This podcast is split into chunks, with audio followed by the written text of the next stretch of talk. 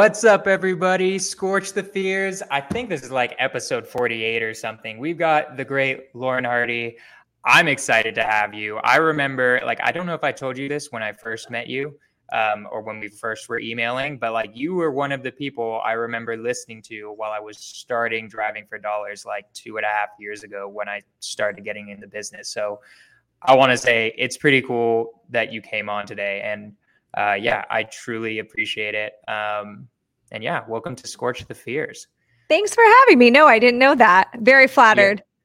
Yep, it was good. I remember because I was also in California, right? So I was like, it was oh, yeah. interesting because you were telling me like your whole story with California and how you were like mm-hmm. struggling in California and then you started going virtual. But mm-hmm. yeah, we'll, so we'll get all into that. So, first question that I always like talking about um, is the mindset issues that new wholesalers and new real estate investors deal with. Um, actually, sorry, first, introduce yourself, say what you're doing, all of that type of stuff, just for the people who don't know who you are. Awesome. Well, uh, my name is Lauren Hardy, and I've been a real estate investor for 10 years. I started when I was 25 years old. Um, I started when I had my first daughter. She was one years old. I had a full time corporate job, and I really would have just done anything to just get out of that corporate job. It really didn't matter to me what it was. It just so happened that my brother started flipping houses a couple years before that time. So he made the suggestion, you know, you should try flipping houses because um, you know, you can make, you know, you could just do like one or two deals and you'll probably make just about as much as you do in your uh, current salary situation, which at the time was about $52,000 a year. So it really wasn't much. Gotcha. so I got, that's, that was my start. Um, I started in my backyard, Orange County, California, um, arguably one of the highest priced areas in the nation, um, mm-hmm. also very saturated with investment activity. Uh, so it's a very challenging place to do business. Um, there is still people that invest here and do deals here. Um, but for me, uh, I was flipping houses in my backyard, but it just started getting more and more difficult to get that deal. Um, and I always was a little curious about what was going on in other states. I noticed that other people that were in other states didn't seem to have the struggles that I was having. Like they didn't have to spend as much in direct to seller marketing to get that one deal. Um, they didn't have to make as many offers to get that one deal. Right. Um, and and they were there was just this deal consistency that I was really craving.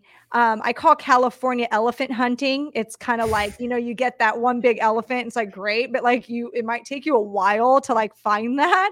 Right. Um, and the out of state stuff is a little bit more squirrel hunting. They're kind of everywhere. Um, and there's more deal volume. So I was craving the deal volume, you know, at this point in my career now, you know, kind of fast forward, right? Um, a lot had changed for me. I had two kids now, mouths to feed. I'm a single mom. Um, so I needed that deal consistency to be able to sleep at night. So yeah, I yeah. I went virtual, and that's kind of where most of you guys know me is, you know, from my virtual stuff that I do. Um, but yeah, so that's that's a little bit about me and my background. No, I love it. Um, yeah, hundred percent. Like, um, I 100% feel the same thing with California. Like I was super stubborn. So like I was like, no, I don't care. I'm living in San Francisco. I'm going to tr- I'm going to like make it happen, but yeah. it would have been so much easier if I had done like um I don't know, like uh Oklahoma or like any of those other mm-hmm. small ones cuz I feel like just at the beginning you need just like 5k base hits just yeah. to like start getting mm-hmm. it going. Mm-hmm. Um, and like in California, that I think it's the best secondary market is what I tell people. So like you've got you've got your consistent um, you know, like virtual one if you live in California or just like a smaller market. Mm-hmm. And then you've got um and then you've just got like huge ones you get in California. Yeah. Um, yeah. Every once in a while. Once a year you get like a good like flip that you choose to flip or something and, and right. you do it, you know, and you make maybe 60 grand or something like yeah, I can see that. I sure. love it. Mm-hmm. Um so going back to what I was the original question that I wanted to go with cuz I this whole podcast like I love reiterating it is about um helping people get over like the initial fears because I think everyone has some sort of mindset issue, especially when they're starting. Mm-hmm. Uh, I even have a few mindset issues still to this day that I'm working through. When you were starting, what do you think your mindset issues were or your fears? And like, how did you deal with that? How did you push through? Um, like, how does what is your advice to new wholesalers and what were your mindset issues? Yeah, uh, well, 100% mindset is so important. Um, and, and I still deal with mindset stuff too. I almost call it, it's like a practice, you know, you got to really kind of like work on your mindset all the time um, because, you know, our little monkey minds can take over um, really quick, you know, if you're not really conscious of it. Um, when I first got started, I still, I absolutely know what my biggest fear was. My biggest fear was getting sued. So, mm it's like because I went from like W 2 employee, and I think this is common of W 2 employees, right? Like, oh, well, like my employer got sued. We're in a lawsuit. Like, I don't know, mm. somewhere in my working career, I heard about lawsuits and how they just ruin your life. like, that was all I heard is like lawsuits ruin lives. right. so, my biggest fear was getting sued for sure. Interesting. So, mm. okay. So, it was getting sued. Like, do you can you think of where it comes from? Because I always think it's very interesting where certain mindset issues come from in general, of like, that's an interesting one in the sense of like fear of being sued. So, two questions. Where do you think that came from? And then also, how'd you get over it? Okay, I don't know. I've never really put much thought into like where it came from if I had to guess, it was a job I had where the employer was getting sued and he was so dramatic about it. Like mm-hmm. he was just so like acted like it was the worst thing in the world. I mean, right. He really like, and he did all these things in his business after to prevent getting sued again. Like he just went like the complete opposite direction. No joke. He even went to the lengths of putting cameras in the office and building the oh office out so all the win all the walls are windows. Like so like wow. the cameras could see through everybody's office. So the entire place was a fishbowl and it was all it all stemmed from a lawsuit. Well, that's a hundred percent it. I mean, that that is where it comes from. I'm definitely. I mean, that's crazy. Like yeah. that's like I've never even heard of an employer no. being so like sensitive to that. It makes sense in the sense that um, that can be like a burden. I'm curious, have you been sued? Yeah. So that's okay, how I got so over it. Go? You were going to ask. So part two of that question, part two of that, that, question was getting sued. Nice. Is, is how you get over it, right? How do you get over fears? Is you face them head on. Um, right. Now, I didn't purposely try to get sued. Um, I was, man, I was like a little sheep. Like, just, I was, it was like my second year in the business. Okay. Like, oh no, that's like rough. Two, like, like month 14 in the business, not, not 24. I mean, like year one. And then like going into my second year of the business, um, I had a frivolous lawsuit, uh, against me. And so what happened? Um, it was, so I basically bought a bad house. I bought a, I, it's a super, it's a little complicated, but I, I, I can, I can, uh, bring it down to an easy level to understand. And it's important it. to understand it. Okay. So I went to a real estate investment association meeting. Back then, that was like all it was was REIAs. And you would go like to these monthly meetings, and like there wasn't a lot of Instagram and the stuff you see now, right? Mm-hmm. I went to a meeting. I met um, this guy was presenting. He was a note trader. So what he would do is he would buy and trade notes on properties. Right he would so after the me i got real to quick real quick sorry oh, yeah. just quickly explain what a note is just because i'm i want it to be as basic as basic possible. okay i knew i was like i'm gonna have to micro this like okay yeah yeah, yeah. so um so when you get a mortgage on the property that's considered a note just like think of it like that let's just it's dumb that. it down right your mortgage is essentially a promissory note that you are going to pay this bank back well, people invest in those too. So, mm. he, what he would do is he would find people that had um, a second mortgage that was in default meaning mm-hmm. like they did not pay their second mortgage. So the right. house was going into foreclosure. He would contact the note holder of that second mortgage if it happened to be a private individual. So he wouldn't do it if it said Wells Fargo, but if it said John C. Trust, whatever, he would contact them and he'd say, Hey, how about instead of foreclosing on this house, I'll just buy this note right off of you. So mm-hmm. he would buy that note off of John C. Trust or whatever. He would now he kind of controls the property. So this homeowner has two options. She either has to pay him back, you know, and and avoid her foreclosure uh, foreclosure, or he can foreclose on the property. Now the hope okay. is that there's equity in the property, so he gets the property back. Mm-hmm. You kind of follow me. I know there's a lot to that.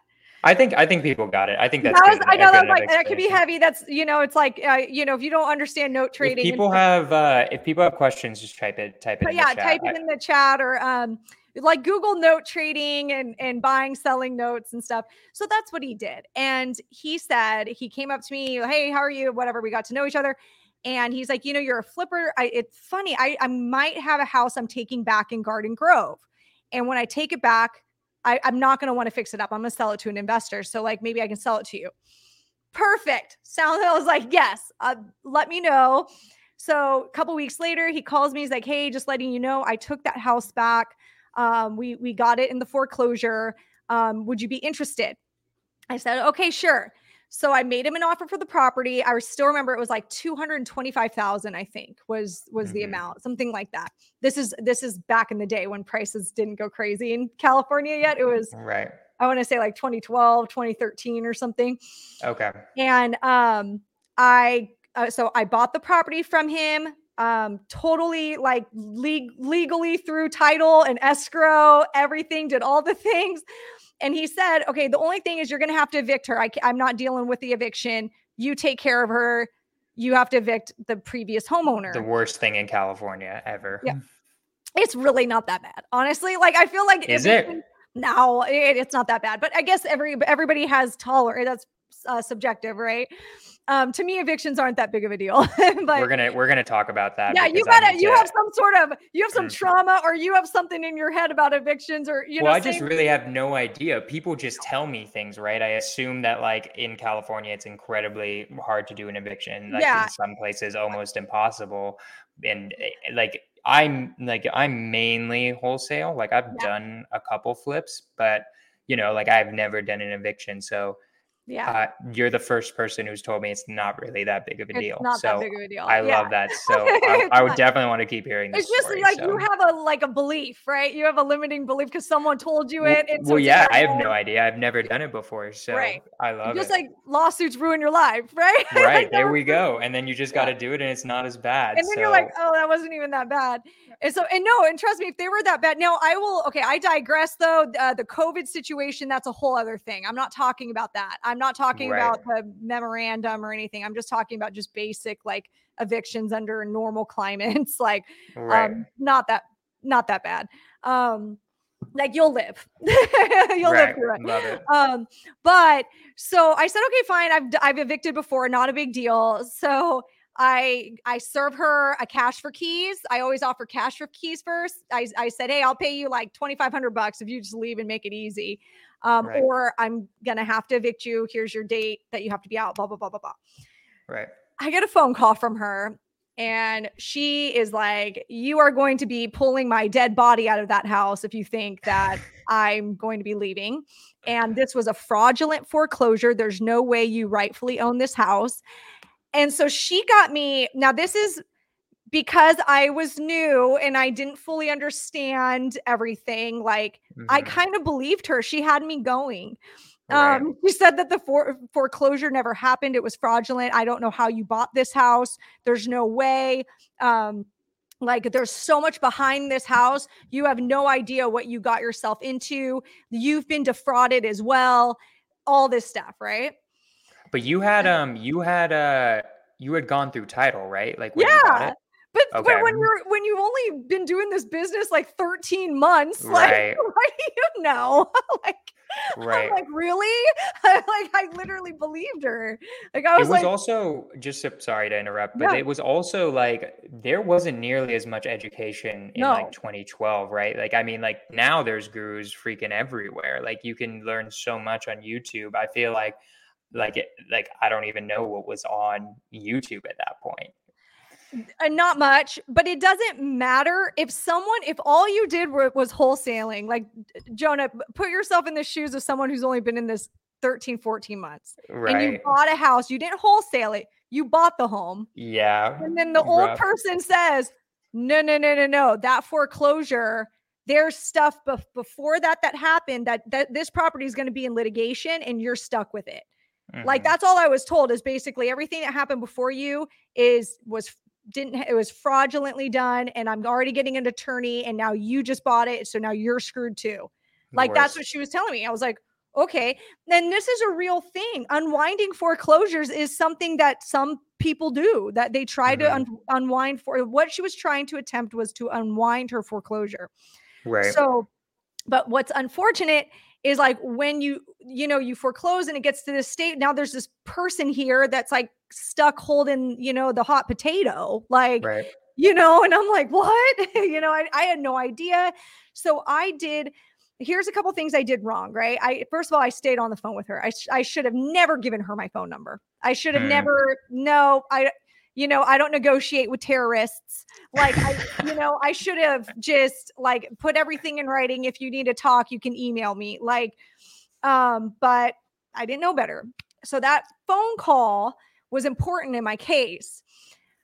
Fast forward You after the- recorded the phone call. no, no. I wish I would Okay. have. I wish I would Okay. and I wish I would. Yeah, I do. I wish I would have had the ability to do that, but no. Um. So fast forward a couple weeks later, she says basically, "I'm gonna if you try to take this home for me and you try to kick me out, I'm gonna sue you too." Right. But I'm already suing the person that sold your house, this a house to you. And I was Right. like, uh, okay, like, well, what am I supposed to do? Like, leave you in here for free, lady? Like, I don't know, you know. right. So so later I got uh like I got a hold of the guy that sold me the home and he said no she's crazy like hello Lauren she foreclosed on her house like she's crazy and she's pissed Right. and like you know whatever. So fast forward I, I I keep trying to evict her I go through the whole thing or I like I server notice all that and it's getting now to like okay like it's happening. I get I open up my door and someone goes, Are you Lauren Hardy? I go, Yeah. And I get served. And I was like, Right. What? Like, right. and it was like the scariest moment. I still remember that as probably one of the most awful moments of my life. Like just Mm, pure fear, just not knowing. And this thing was what this would thick. This thing was this thick. This Damn. it was heavy. Like, like I, I was like winded carrying it. It was so heavy. I was like, oh my God. And I'm, you gotta imagine, I'm a mom. I'm like 26 or 27. Like, I'm not that old. I'm a mom. My little kid's like, Mom, who's that? Like, it was like, right? Like, you know, when I'm, my kids are home, my daughter's one of them's napping, the other Right. one's three years old. She's like, Mommy, what's that? And I'm just like, I'm gonna talk what a wild thing. Like, I mean, I don't have kids, but I would imagine being like, oh God, like, I don't even know what I'm going to say to you right now. You're not even, you wouldn't understand it. And I also really don't want to tell you anyways. I was just, I was literally like, I remember she's like, I, I still remember this moment because she was in this process of making a box into an airplane. So then she was just like. She was just like, "What's that? I don't care. Make me an airplane!" Like, Right. like, "Okay," and I'm like hacking at this box with like a knife, trying to make an Mhm. airplane. And I just put the like, because you can't. It's crazy when you're when you have kids. Y'all listening who have children get this, right? It doesn't matter. You can have a gun to your head. You're like, or I'll just make this airplane that my three year old's demanding right now.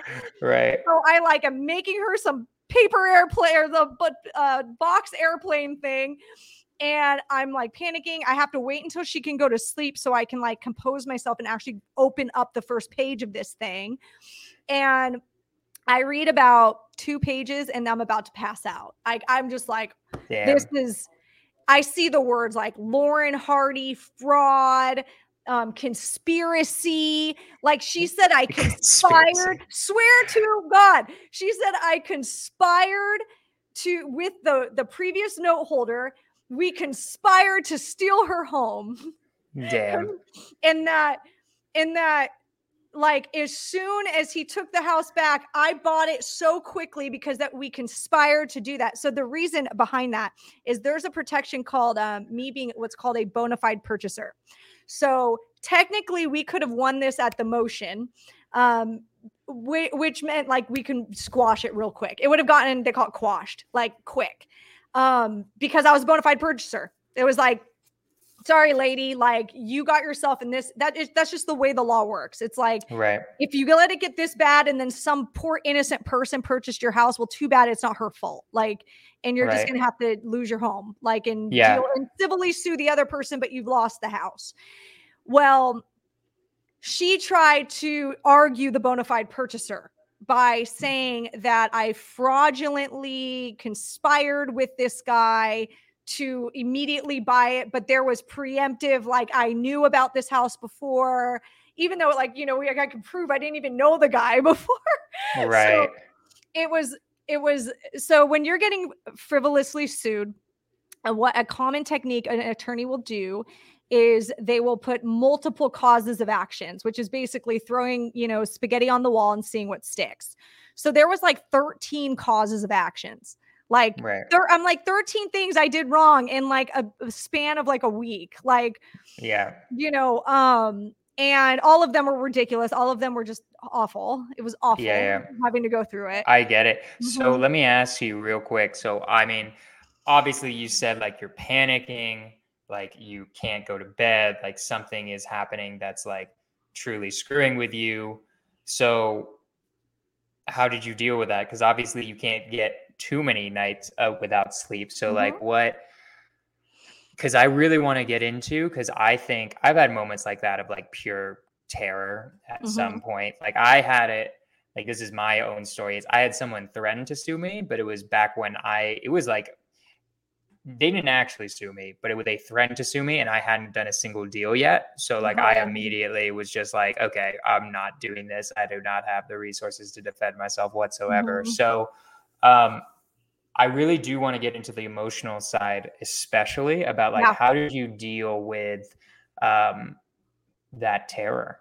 Yeah, say for sure. Um, so there's phases. Um, I the first like I remember just like googling how to get through a lawsuit like emotion. I literally Googled and I read a an article about it. and I remember oh, the nice. article said the only way to get through it is to get through. Like right. that's it. You have to get through and you have to understand that this is going to be a very long process.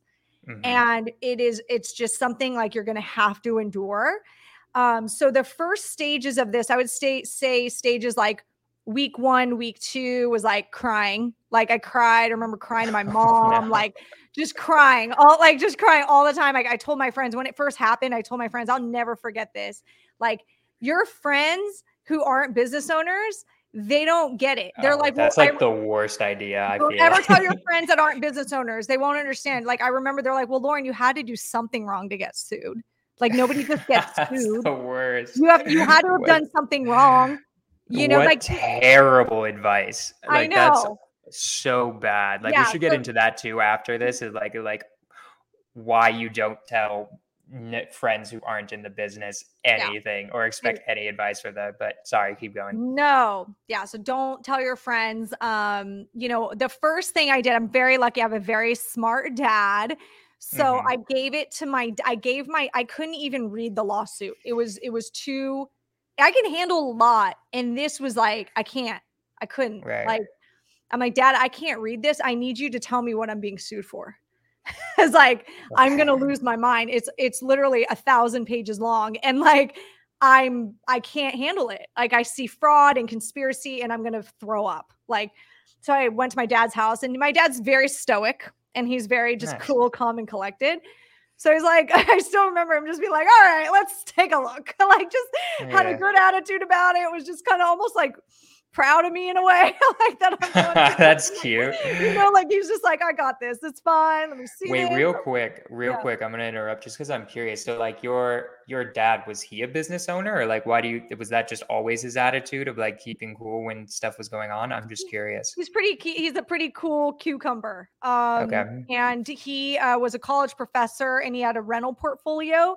Um, but he wasn't like a full blown entrepreneur. He he had his rental portfolio and um, he he day trades like he's a stock trader. Like so he has okay. like some entrepreneurial ventures, but like I would say not full blown business um, gotcha. owner. So, um, but he did have rentals. So, you know, like he did have stuff that he had to deal with, you know, in real right. estate. Um, but no, cool as a cucumber. And uh, so he, uh, I just waited for his email back and he put down in an Excel document all of like just the things, like kind of the high level points in it. Um, so I could just digest it a little easier, you know, like right. being sued for this, like cause of action 12, this, like, right, right. whatever. So like, okay, I understand now what I'm being sued for. Uh, and uh, yeah, so first stage was just crying, and I lost like seven pounds or something, which wasn't the worst oh, thing in the world. No. so yeah, I couldn't even eat. I was like, oh my god, um, super stressed. And then um, I found an attorney. Uh, my friend recommended an attorney and I, you know, had a meeting scheduled and it's like everything takes forever. It's like, okay, we'll meet with you next week. I'm like, why can't you meet with me now? Right. and um, you know, so met with an attorney. Luckily, the attorney had figured out that um, much of my case is very much covered under title insurance. So right. he's like, I already he does title insurance work for the title insurance company I use. So he was like, I I got your I'll get your case assigned to me and I'm going to get it all paid for. So nice. my attorney fee, that was like the first like okay, you got and you got to look for like when you're in that situation sort of like, well, okay, there's a bright side here, bright side there. There's always little wins and that was a massive win was like my attorney fees were covered. Um so I was Something, really I have a question for you cuz this is also an educational point. Mm-hmm if title like because they were suing you over something that happened before mm-hmm. you bought it right mm-hmm. in theory no matter what like let's say that lady was 100% right wouldn't the onus be on title to have found that out correct like in the way wouldn't you be able to sue title for screwing that up i think that's how it would work i don't know if you yes you would think okay so normally yes but when they put 13 causes of action, they also include uh like personal damages like okay. $90,000 in my you know stress right. because I was stressed out whatever. and you know whatever emotional duress mm-hmm. So um technically that the what I I would have been recouped um but there were other things she put in there that were, you know, so that I would not to do with it. Gotcha. Right. Yeah. And that's what they do. Throw spaghetti right. on the wall. They try to bury you. They bury right. you. That's what they do. So I was getting buried. Yeah. So um so but if it was if it's very straight, straight, straightforward title stuff that happened all before you um and it falls under your title insurance policy, then yes, you technically get recouped the purchase price of the property and stuff and the property, you know, whatever. Like, gotcha. I was just curious. Mm-hmm. No, you're you're right, but just not okay. all the not in this situation. okay. Yeah. Gotcha. So, um, and you know, it's so crazy because I remember I thought about this lawsuit every single day, every day, multiple times a day. I would stress mm. about it. And I, after like about two weeks, I go, okay, well, I better make a lot of money because I'm going to probably have to pay for something. Like this is going to get mm. real expensive. So I just came up with a plan instead of worrying um and like wallowing in my pity and giving up and like getting out of the business altogether. I was like, no, I'm going to make money. Like I'm going to I love it. Out, I'm going to figure out how to do the most deals I've ever done because back is against the wall. I need to make sure I make enough money to pay for whatever I just got into. So what made that switch? I'm curious. Like, what oh. what switched in your mind from just panicking, crying, all of that to like, all right, screw this. I'm gonna do just as many deals as I possibly can. So even if I completely lose this, I'm gonna be fine. I mean, I don't know. I, mean, I think I'm a pretty logical person, and it was like, okay, option one is just like stress, quit, and go get a full time job again, and just like be miserable again, or like just try a little harder and make more money, and this lawsuit won't even matter. Right. You know, like, and I just picked the better one, right? The better right, one is obviously. obviously the one here, you know? Right. Yeah. So um, I just put a lot of focus into my business and Um, I focus on the money making activities of my business. Um, that deal, I did more flips, you know, that d- year than like I ever did. I, I raised mm-hmm. my deal volume count um, significantly that year. Um, so I, I had also heard, see, the thing was, is after like, you know, a couple months of this, because you think like a lawsuit's going to be over. Like you're like, oh no, okay, this will this this will be over in two months. Right. No, like Mm-mm. No, no, no. Lawsuit didn't get dismissed. Like I thought it was going to get dismissed. It didn't. Then it goes to motion, a motion to summary judgment. Didn't win there. And like mm. just that process took eight months. So like now it's trying, they're trying to get it into trial, right? Like the whole right. I when I started realizing, yeah, you're in this for the long haul, you almost after a while, like you're you've just adjusted to like this this thing that this, right. this weight on your shoulder like it's a weight on your shoulder and at first it's crippling and you can't walk and then eventually you start getting up a little bit and you're like ugh ugh like okay i'm walking right. but it's a huge weight and then eventually you grow some muscles and you can hold it and you're fine and you keep walking and you're like it's eventually going to go away um and it did it, it took 18 months and i remember being like there was a point where I go, you know, I haven't thought about my lawsuit in three days. Nice. You know, like you get you get to that point, and I imagine this is for anybody who's maybe dealt with um, illness, cancer, you know, mm-hmm. any kind of terrible thing, a divorce, any kind of traumatic situation. That's the best. Life analogy. goes on life goes eventually, on. Eventually, you have to make it where like you just mm-hmm. keep pushing forward. Like it, I, I totally get that in the sense I mm-hmm. haven't dealt with something that lasted 18 months that was freaking me out. But there, yeah, I mean, there's just got to be a point where it's like, well, screw it. It's just there. Yeah. What's gonna happen is gonna happen. Um, I'm curious, like in the sense of actually keep going in the story and then i'm going to ask this question like i got a question in the back of my mind but i want to hear yeah. i want to hear the resolution first well okay another thing that i did that was really beneficial to me is i really took the time to understand law and how lawsuits work i mean every element of it like mm-hmm. i basically took a course in law school like right. i was like I I went all in like I need to know all the things what this is what's this step what's that mean what these words mean um and that made me feel really empowered. Mm-hmm. and I I remember telling myself I go man but you know what? I'll probably never get sued again or if I do like I'm going to be in better shape. Like I'm going to understand everything. I'm going to know in my business things to not do to make sure I don't get sued. So I'm very careful like I don't um I'm very careful in my business. Like now, mm-hmm. because of that experience, like I know like there's certain things you just you got to be careful and don't do, you know, and right. Like talking to a crazy lady on the phone.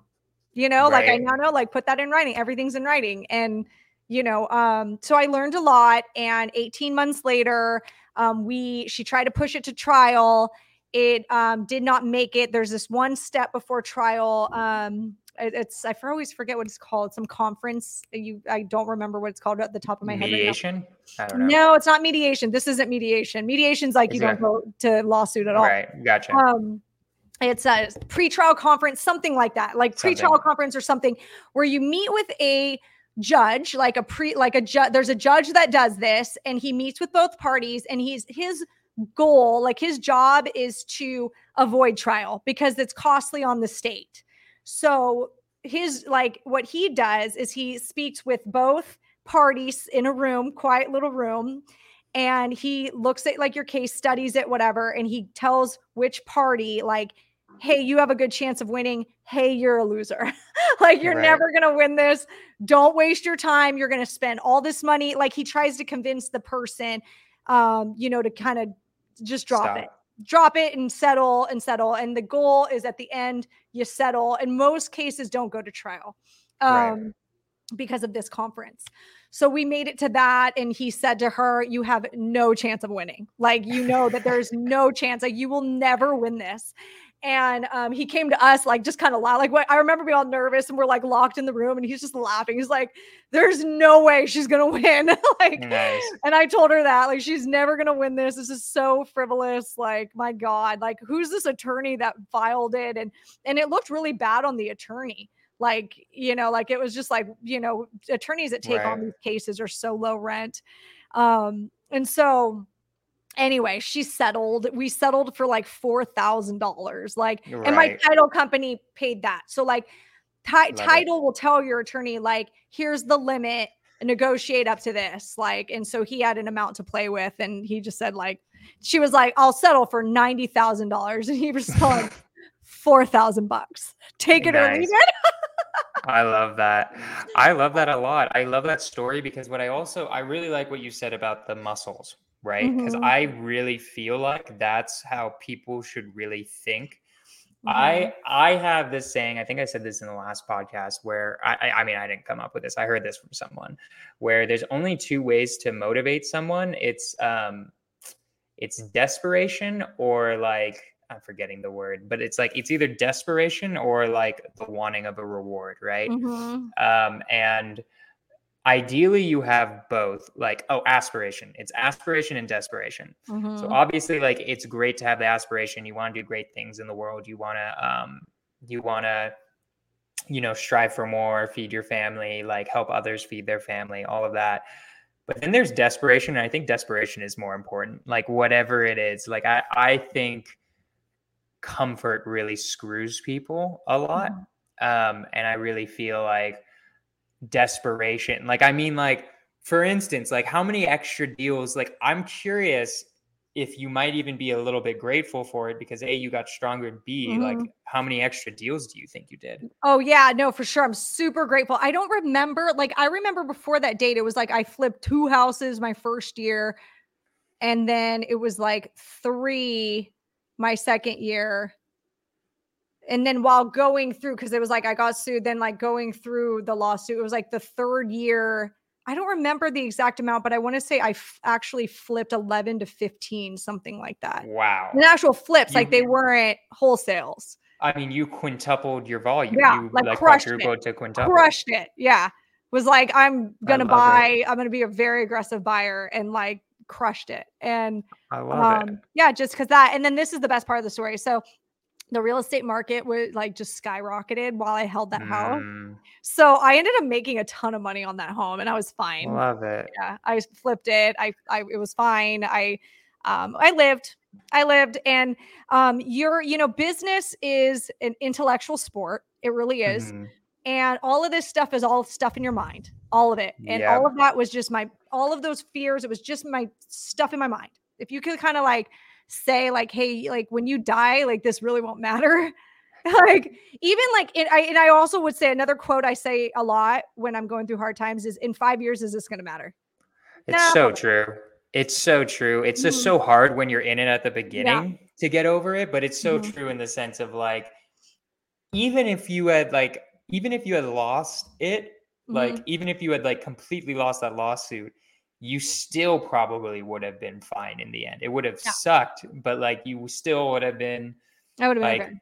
doing fine, making Mhm. money in the business. Like it is, I feel like those are the the keys. Like going, I think those are that's a really good trick. Is like being like, will this matter in five years or will this matter when I'm dead? Right? Like Mhm. there's so many more important things like hanging out with my children or being with your parents or being with Mhm. family and stuff like that. So yeah I love that little nugget too. Um, so amazing. So okay, that really jumpstarts your business. Um, I'm curious because this is also something because you're a mentor. You've mentored a ton of people already because you were part of Wholesaling Inc., which guys is like a huge like Brent Daniels owns it. It's like a huge group. Uh, what is it exactly? Actually, it's like I group, would call right? I would call us a media company. You know, we Okay. sell we sell uh real estate education. So it's a real estate Mhm. education company. Um, but they owned a podcast called Wholesaling Inc. And that that's uh, the you know that piece of media was really their number one source of um, customers. So, So how because like I the question is all these are kind of related questions of the sense of so how did you when did you know or when did you get a mentor because I think this is like also very important for um for newer wholesalers or newer flippers or just real estate investors in general of being like, all right, what made you get a mentor? When did you get a mentor? And like, how soon do you think somebody should get a mentor? Because I, I mean, my journey that made all the difference was the mm-hmm. fact that I joined people's mentorships like Jamil and Jamil yeah. Damji and Pace Morby and stuff like that. So tell us a little bit about your story with mentorships. Oh yeah, for sure. Like my brother was my mentor, right? So he was flipping mm-hmm. 2 years before me. So he my first two deals I did with my brother, he taught me all of it. Um, I did take some education back then. It was like this is 10 years ago. So there was like no online e courses. They would come in CDs and oh you would get these little CDs and you would listen to them like in your car. Um, that was like how old school I am here. Um, so that was I I definitely leaned into education from day one. Uh, day, day one. I don't think I would be. I wouldn't have been able to do the business at all. Um. Anyone, you know, I back then YouTube University wasn't exactly what it is now. Like there's a lot on YouTube. Right. Um, so I think YouTube can be helpful.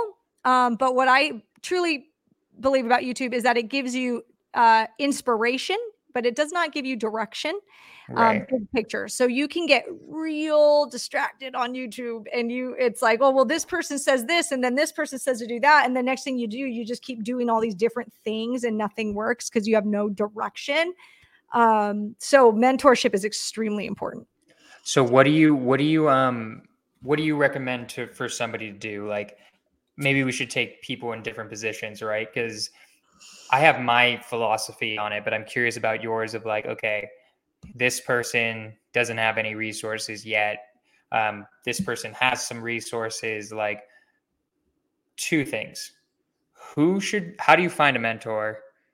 And um, when should you find a mentor? It sounds like your answer might be with the when as soon as possible. But like, ASAP. how do you how do you choose a mentor?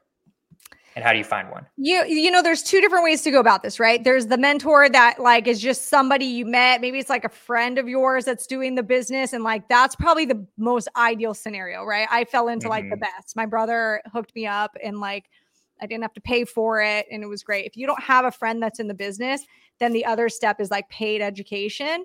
Um, and i being that i come from education i understand like that world. Um, I I think there are some there are a lot of really really great education programs out there um, mm-hmm. and I, they're all helpful as long as you do exactly what the educator says to do mm-hmm. um, i will say there's tiers of education that i would avoid i would avoid the really expensive $20000 like i went right. to a seminar like there's they still get people, man. I don't know, like they do, and that's right. I I I've had a lot of students come out of those ones, and then they come to me, and you know, I don't charge. I didn't charge nearly that much, and um, you know, so I think the really expensive education, you're not necessarily getting anything better. Um, in fact, sometimes the less expensive one, because they don't have this big marketing um, outfit behind them, might be even better um, usually those courses that are in that like $7,000, $12,000 price points because they had to spend a lot of money in Google ads to let you know who they were, right. you know, in digital marketing ads and they have staff and all that. Right. Um, so, so don't let cost the more isn't necessarily the better program.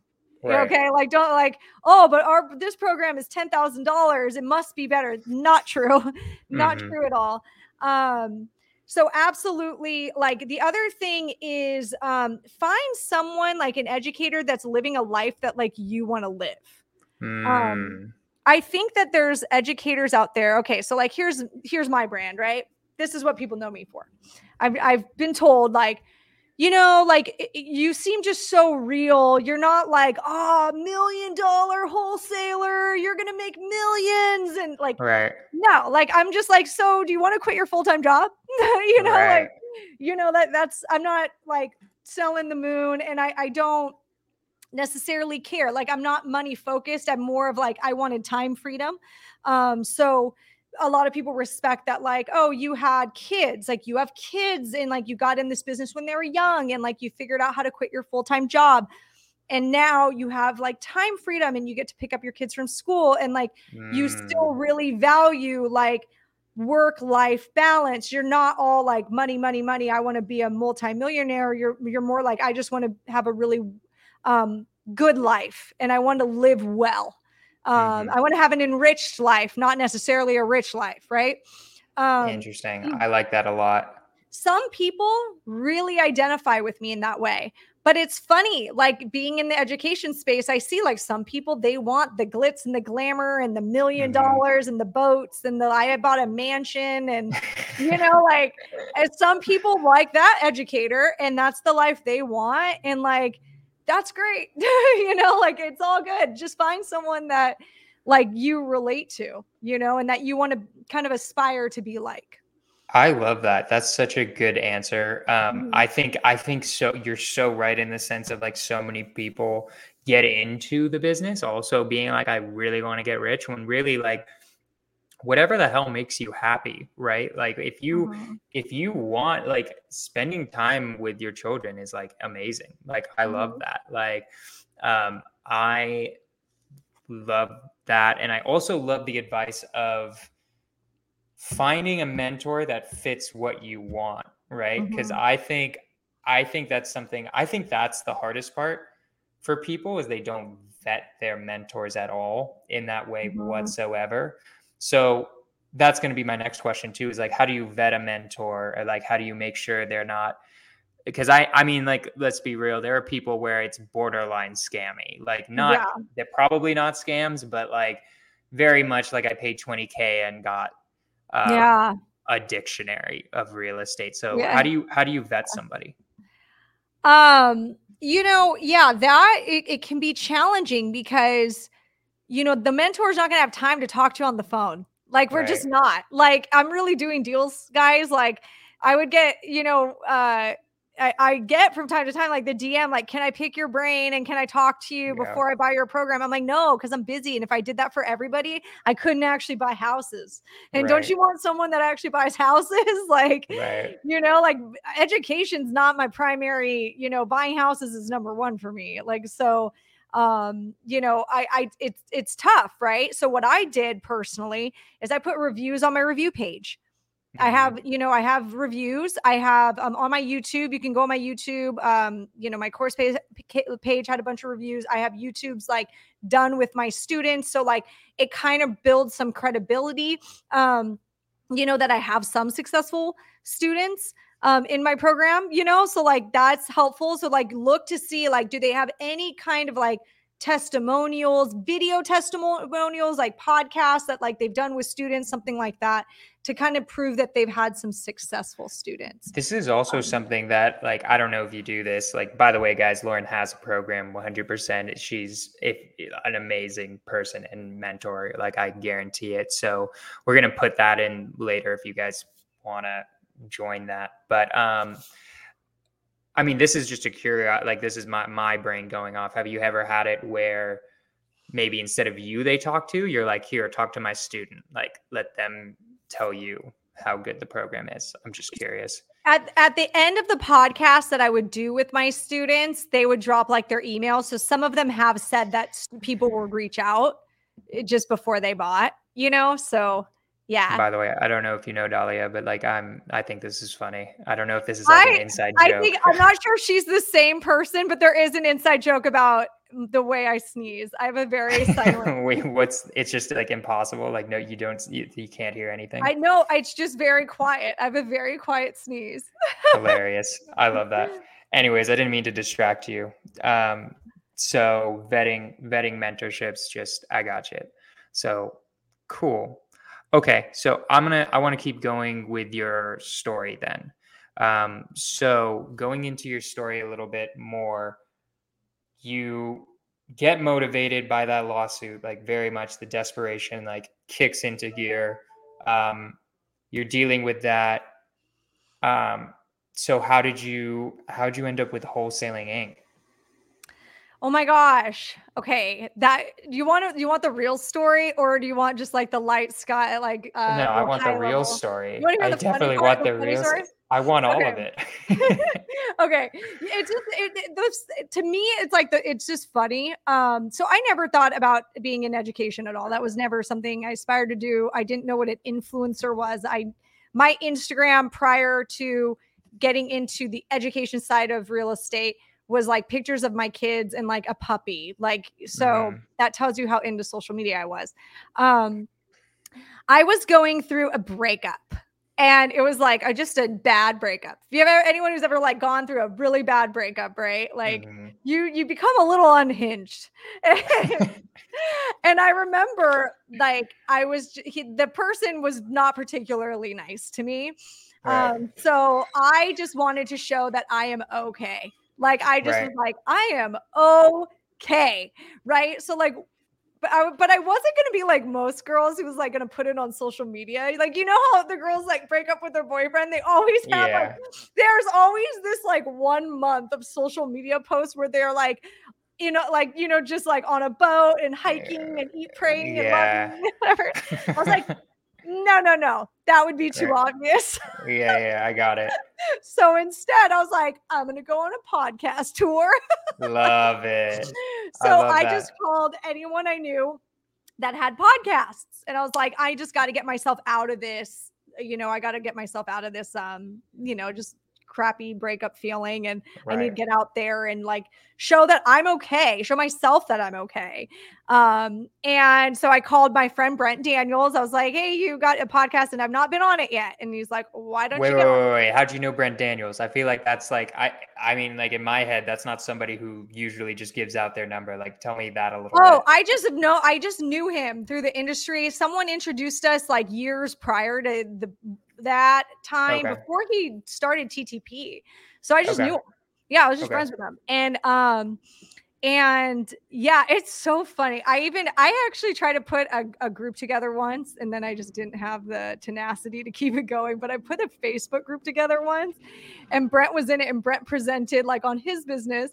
And I was I had not looked at that Facebook group in years, and I just happened to still have it on Facebook. And I looked and I see a comment from Brent, like pre TTP, like yeah. it was so funny. He was like, "Whoa, that was really cool, like a time capsule."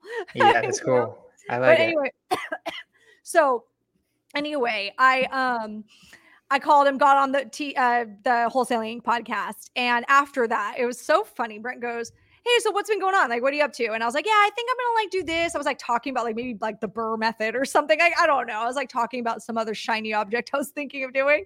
Right. And he goes, Screw all that. You should be an influencer. And I was like, What's an influencer? And he's like, That's You so really funny that and that's where it started. He's like, you should do like a course, like you've got you've got some good energy, like, and you've got a niche. Like nobody's doing virtual right now. It was before virtual was that trendy.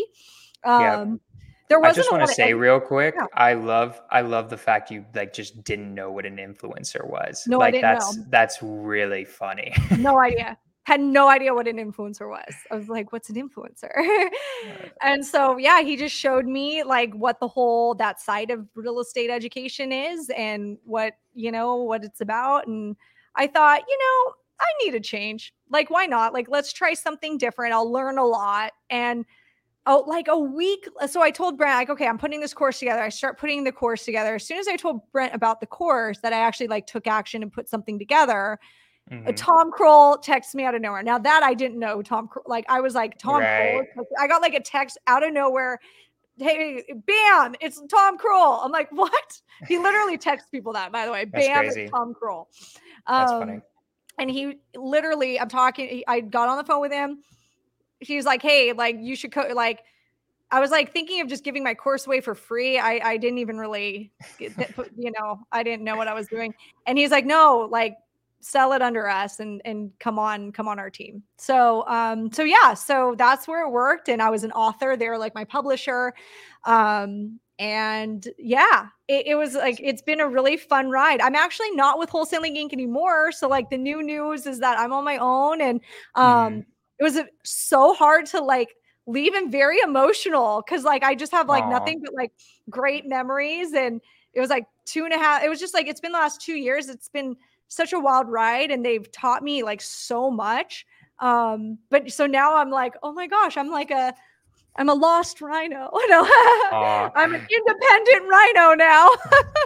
so what was what like I don't like what was there like why want to leave? Was it more like you just wanted to start your own thing or like the some of the education was like just not for you? Like I'm just curious.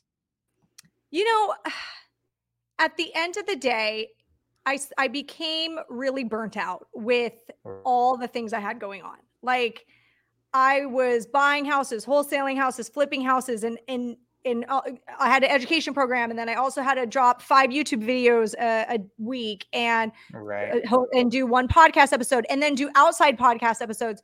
So it was the the filming and the like social media elements of it were taking up a lot of my time. And now my other business is like suffering and not really growing because of all these things.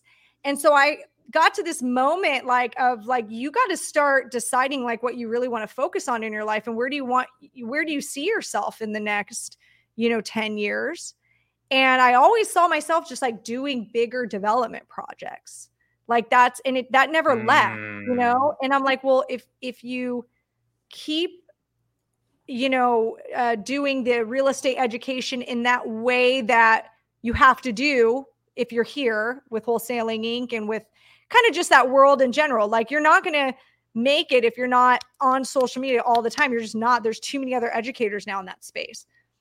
Then then like you're gonna like you know it's like if you don't want to do that then like you should focus on what you want to do so right now you know like i just had to take some time to think about like what i really wanted to do and it took me a while. Like it was really a tough decision. So I'm curious because how did you come to that decision? Because I feel like those decisions are really important in like the sense of like, okay, like I love mm-hmm. this community. I've I haven't done it with a community yet necessarily, but I've definitely had those moments where I'm like, I need to change something big in my life and I might have to give up on something, right? Like I mm-hmm. this reminds me of when I had to give up on not give up, but like spend way less time with my friends who weren't doing real estate just naturally, right? Because I have to mm-hmm. do this business. So tell me a little bit about that process. Like how like did you like think to yourself or like what how did you come to that decision? Yeah, it was really it was really hard. So, you know, the first first thing, let me like kind of put some context here. Like I had a very successful coaching program that mm-hmm. had over 400 students go through it. Ooh-wee. And every one of oh, and every one of those students I gave a welcome call to. So like you got to think it. I was on the phone a lot, I was filming videos, like I was doing a lot. And at first, I was like I got this. I could do this. Like that when it first happened it was 2020, right? And it happened like so fast and I just was like adren- running off adrenaline. But it's funny because now looking back, I think my body was was telling me this isn't this is too mm. much because I was getting I was getting sick. I have a thyroid disease and my thyroid disease went out of control for 2 years. Mm, out of control and it started right then and there and I I mean doctor after doctor. I think I saw six different doctors and spent $15,000 to heal my thyroid. Damn. Like that how bad it was. Like I was just throwing money at any doctor, witch doctor, voodoo. I was like, I'll do anything. I'll go to a magician like to heal my thyroid. Isn't that crazy? This is just something I want to like the body never mm-hmm. lies. This it is something that I've learned too just with like mm-hmm. my stress and like my I have like anxiety problems and I'll like when I'm even if my conscious brain is telling me I'm not anxious, I have like a prone to sometimes scratch myself. And like, I really like, mm. no, no, no, you're scratching yourself. Your body's telling you you're way too anxious right now. You have to yeah. do something about this. So I really like that in the sense of like everyone watching this is like, listen to your body. Your body is really telling you. Your mind is probably your your prefrontal cortex has mm-hmm. no idea, but your body 100% yeah. Does, so and it's weird that I, I was in such denial. I could not admit to myself that I think my thyroid problem is coming from stress. I just mm. couldn't admit it to myself. And instead, I was like, I'll just find a doctor to cure me.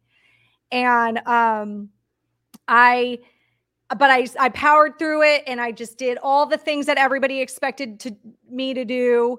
and, and you know if someone said jump i said how high and i just listened to everybody else and in the end i was like you know for what like this isn't Right. you know like this isn't really all this is doing is just stressing me out and like i think i Mhm. can probably make you know i was doing fine before financially like you know like i was like for money like i don't know and uh, even the money i'm like there's a certain amount of money that like makes it motivating and then there's a certain amount that doesn't and like Right. I was like, I just can't take this on. Like, this is so, so, so you asked me, how did I come up with that decision? Well, first I started listening to myself and, um, my boyfriend, he said, you know, Lauren, after you never, when you're, when you're talking about filming YouTube videos or social media stuff or students, anything related to that business, you don't light up. You're not like, Right. into it.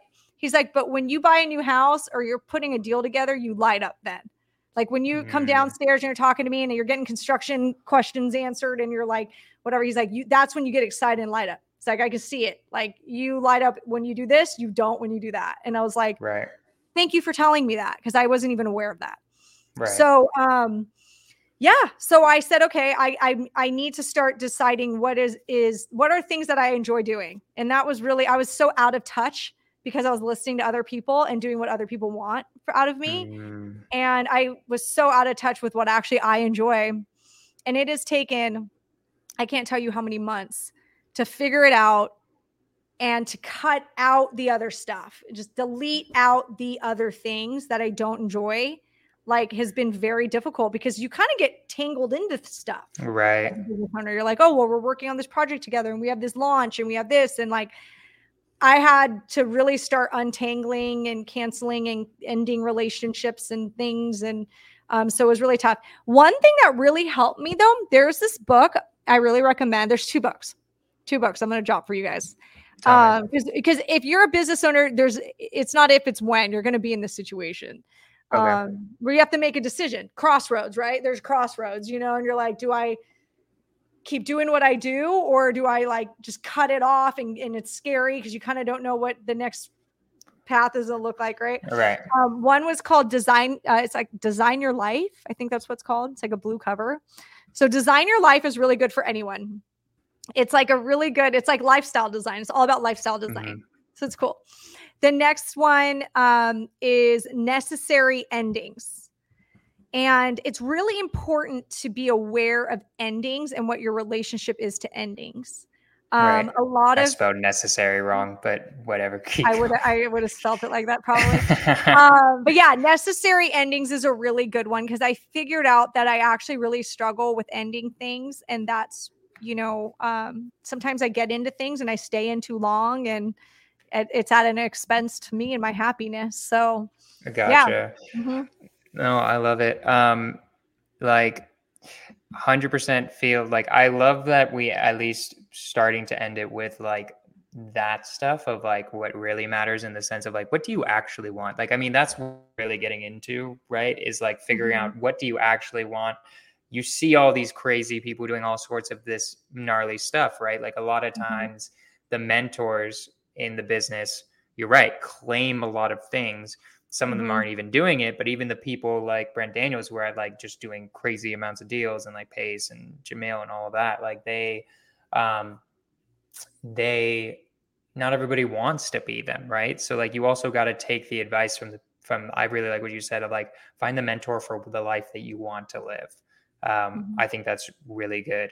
So I don't want to keep you here too long because I know it's supposed to be an hour, but I have one last question that I always ask everyone, which is like, if you could go back to beginner Lauren, day one, it's like you just you just decided I'm doing real estate, we're doing it, we're finding a flip. What would you tell Lauren then, knowing everything that you know now? think for yourself. Mm. Explain that a little bit. Go into that. So um I was and I was even talking to my friend about this the other day. He's like, "You know, I don't have any mentors. I'm not a part of any masterminds. I just think for myself." And I'm Mm. like, and he's crushing it. This guy is doing so well. Nice. And I know like I'm pretty logical. Like I'm really good at like collecting data and making a very good logical decision. Um And and honestly, like I, know like I'm smart. Like I'm pretty smart. I'm pretty quick. Obviously. But man, I am a trusting little person and I will trust anyone. And I always was like in a coaching program or in a mastermind or in a this or in a that. And all that ends up really being, I think coaching is really good when you first get started. Mhm. But then there's like this part where you graduate kind of from that. Mhm. And you got to really learn like how to critically think for yourself. And if you need advice, like consult with maybe other business owners that are in different industries to get ideas or um, like outside your industry. Um, attorney consult with attorneys, consult with like real experts of you know these different micro elements of your business right. um, rather than I'm not a, I hate masterminds. I hate real estate masterminds. I hate them. Every time I ever join them, I regret Wait, it. Wait, why? Wait, why do Oh, you regret them? them. They're terrible. I, I just don't like them. I don't like. I think it's everybody's in the same. Everybody's in the same industry. Nobody really wants to share what they're doing because they're scared that other people are going to steal their ideas. Um, Right. and then there's this big like, who's better than the like? I close. Well, I'm closing hundred deals a year. Well, I'm closing hundred deals a month. Well, I'm closing Right. hundred deals a minute. It's like right. no, none of you guys are doing any of those things. Stop lying. I don't like mastermind scene. Um, so, um, but you know, I, I could look back and I've gotten people gotten in my head and given me ideas, and I listened to other people because I thought they're so smart. And like in the end, I'm like, you know, actually, that was bad advice, and I should have listened to myself. Like I should have like actually said, "Is this good for me?" Um, because at the end of the day, like people could give you advice, but they don't know if that's good for you. You know. Right. Um, so yeah, I actually wish I listened to myself more than I was always so inclined to ask for advice and ask other people for advice before I listened to myself. And now I'm listening to myself first. I love that. That's so Mm-hmm. I, I love that. Like I love the knowing thyself type of things and like Mhm. listening to yourself because it's so true. Like people people are just so different in the sense like I try because people now come to me and like ask me like how to Mhm. like how do I get started? What should I do? And I'm like, well, okay, so first off, who are you? You got to Yeah. tell me who No, you I know. are Yeah. first, right? Like I don't Yeah. like me, I'm super salesy and visionary type. Like, um, I'll just run my head through a wall to just do things, right? Yeah. Um, while like other really shy, and I'm like, I don't think you should cold call. I think you should do something like I don't know, agent outreach or something, whatever, right? Um, Mhm. so I love that. That's basically where I'm going with it. So, all right, what what can my community do for you? Like, what what do you want to promote? What where do you do deals? Like, tell me everything you want right now, so I can like promote it. Yeah. So we okay. So I do deals. I partner with people. I joint venture. Um, we are very good at dispo. Um, we do dispo for people in Pittsburgh, Pennsylvania, Boise, Idaho, Southern California, um, uh, Tulsa, Oklahoma, and Oklahoma City right now. So I just listed off a bunch of places. So if you guys have contracts you're trying to move, I'm either a buyer there or I could help you move them. So um, why don't you guys? Uh, you can go to sell real estate fast. I actually just created a uh, landing page for that for this specific thing. Um, I don't even know if it's for sure up yet. So just save the landing page. We literally like we threw it up today because I was like, I gotta find like a place where people could submit deals. Um, so Like sell right? realestatefast.com. Yep. Um, put there, and then if you just want like um, free resources, I put together free course on wholesaling. Um, so free course on wholesaling.com. It's just a free course. I've got um, different tools in there, a seller script, um, just some video modules that you might find helpful. So yeah. I love it. Okay, so if they want to do deals with you, www.sellrealestatefast.com Yep. and www.freecourseonwholesaling.com. You have a YouTube channel, I know that. So like if Yeah. people want to see your YouTube videos, should they just look up your name? Do you want to promote your Instagram or anything? Anything like that? Yeah. So just look me up, Lauren Hardy on YouTube. And then on Instagram, it's this mom flips. Amazing. I love it. So, all right, guys, follow her on YouTube, follow her on Instagram. If you're trying to do deals in, let's see if I remember, Boise, Tulsa, Oklahoma City, uh. Pitts, Pittsburgh, and Yeah. SoCal, and, Yeah, and like LA. SoCal. Yeah, and most of the, some of those markets, I'm an actual buyer, and then some of them I just do the wholesaling. So and just go to the website yeah. www.sellrealestatefast.com in order to make that happen. Um, Lauren, any last words? Um, no, thank you. This was a good episode. I appreciate, I, you know, going through the mindset stuff. I, I totally love it. So thank you so much for having me. I love it too. Thank you so much for coming on. Like I said, I remember listening to you while I was driving for dollars. I remember that episode with Steve Trang. So like it's cool being able to interview you now. And like I remember helping out your community. So it's cool yes. stuff. Yes. So love it. Quick some announcements, guys. So I'm uh I'm going to be pre you're gonna for the next month this is going to be the last time the episodes are live. I'm going to do now pre-recording. So the month of november is going to be um, it's actually going to be more edited ones of the podcast i've already done. And then december we're going to start doing the pre-recordings releasing them editing them more cooler and stuff. So just realize this is the last time i'm going to do it live. I might figure out a way to do it where like when i'm doing the pre-recording it's kind of live but it doesn't go live to youtube or facebook. I'm figuring all that out but just realize this is the last one that's live. Um, and I'm trying to remember. Yeah. Anyway, so that's the main thing, guys. Thank you guys so much for tuning in. Skorch the Fears. I don't remember what episode. Episode 47. This is episode 47. So thank you guys for tuning in. Um, and I will see y'all next time.